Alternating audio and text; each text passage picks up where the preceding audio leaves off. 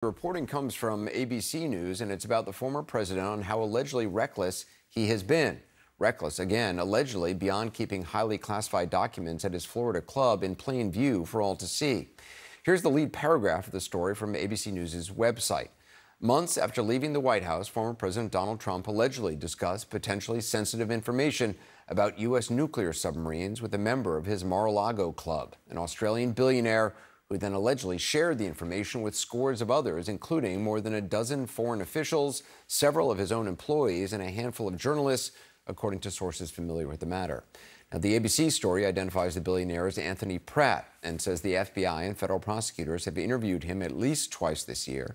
In those interviews, again, according to ABC sources, Pratt told prosecutors he struck up a conversation with the former president during a meeting at Mar-a-Lago in April of 2021. Quoting from the report, Pratt told Trump he believed Australia should start buying its submarines from the United States, to which an excited Trump, leaning toward Pratt as if to be discreet, then told Pratt two pieces of information about U.S. submarines the supposed exact number of nuclear warheads they routinely carry, and exactly how close they supposedly can get to a Russian submarine without being detected, end quote.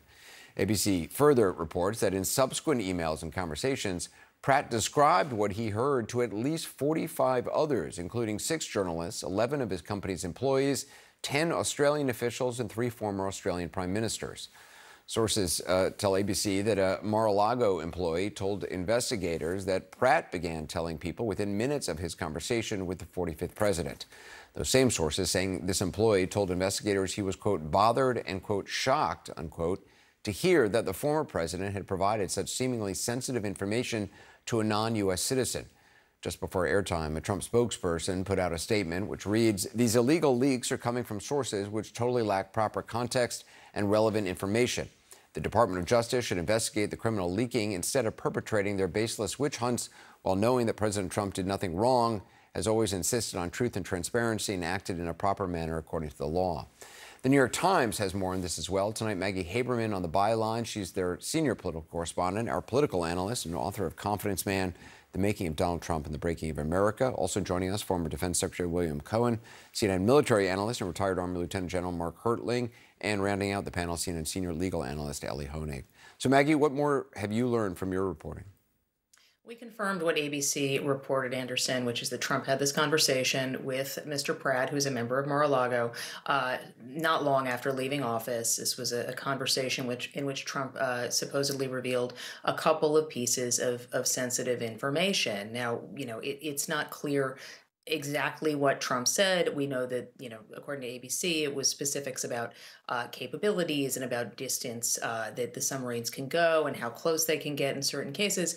This is not it, it, doesn't appear he showed a document to this gentleman but i don't know for prosecutors that that matters because our understanding is he is among the trial witnesses who prosecutors have listed as possible people they will call and what they would likely use him for is to establish a pattern of trump being loose with sensitive information and the government's secrets. So he might actually be called he is among dozens of people who might be called, uh, and I, this list stretches, you know, back through the the White House years. Because Anderson, as you know, and as we've reported, as CNN has reported, Trump has a, a history of uh, allegedly talking about classified information or putting out classified information. There was an, an, infamous Oval Office meeting with two Russian officials where he is said to have spilled some sensitive information that uh, upset Israeli officials. He tweeted out a classified picture of an Iranian launch site. I think it was in 2019.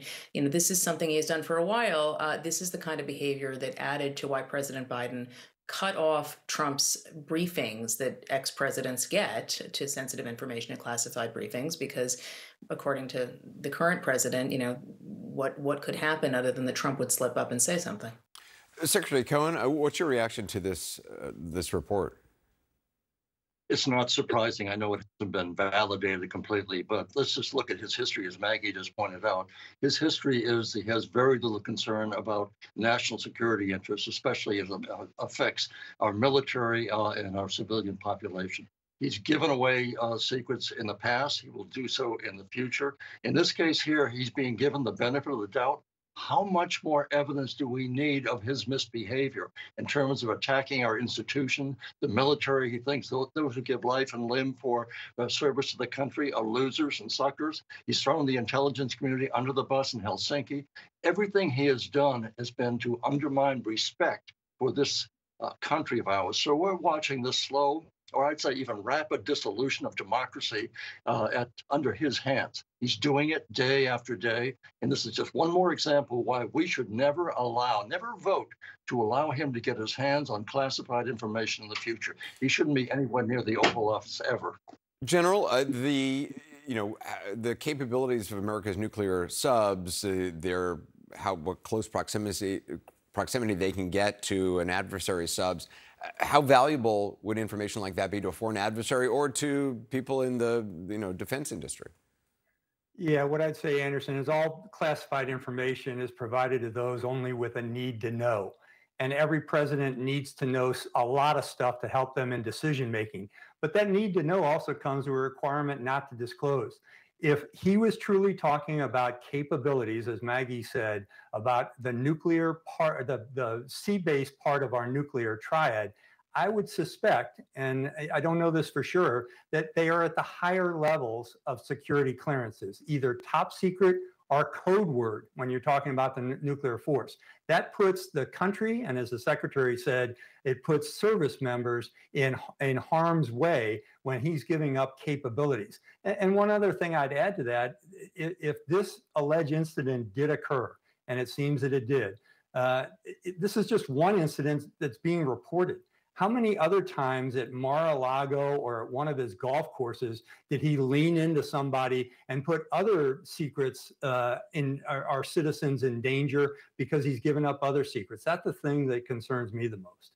Uh, Elie, I mean, the ABC report says that uh, this billionaire, the Australian billionaire, went and talked to other people uh, very quickly, and that FBI, federal investigators, have, have talked to him.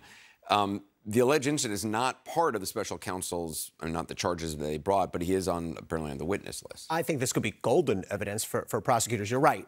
The indictment does not specifically mention this incident, and it does mention other incidents where Donald Trump does show people classified documents, the infamous incident at Bedminster that we've heard the audio of. That said, prosecutors often do not and do not have to list all of their evidence in an indictment. You can introduce evidence that goes beyond what's in the indictment, but it has to be relevant. And the relevance here is to intent. It goes to Donald Trump's state of mind. It goes to a pattern. It goes to answer the question of what was he doing with all this information anyway? And if he's out there disseminating it to people, I think it's really going to resonate with the jury. Maggie, is there any reason to believe access to the former president at Mar-a-Lago is any less freewheeling than apparently it has been over the past few years? I mean, no, I, I, think it's exactly the same. Now, what, what is different is that he doesn't have those documents at Mar-a-Lago anymore. Those, as, as far as we know, have all been either retrieved or turned over uh, under subpoena or an FBI search.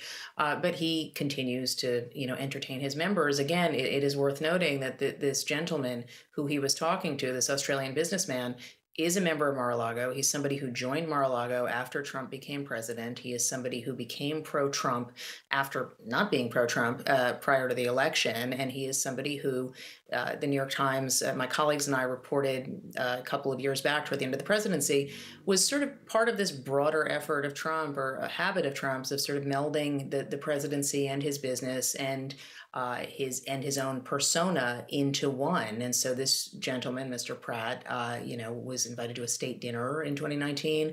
He, uh, the president, went to one of his factories in Ohio, and so there is this atmosphere where there is a, a you know sort of seamless rolling of things related to the White House and things related to government secrets into aspects of Trump's business. Secretary Cohen, I mean, ABC News also reports that this billionaire, this Australian guy, went to tell more than a dozen other people. How difficult, not impossible, is it to stop this game of telephone once sensitive information is out there? I mean, I remember, I can't remember if it was World War One or World War Two, where there were posters the U.S. government put out saying, you know, loose lips sink ships. It's this is, I mean, this is a prime example. Exactly right, uh, Anderson.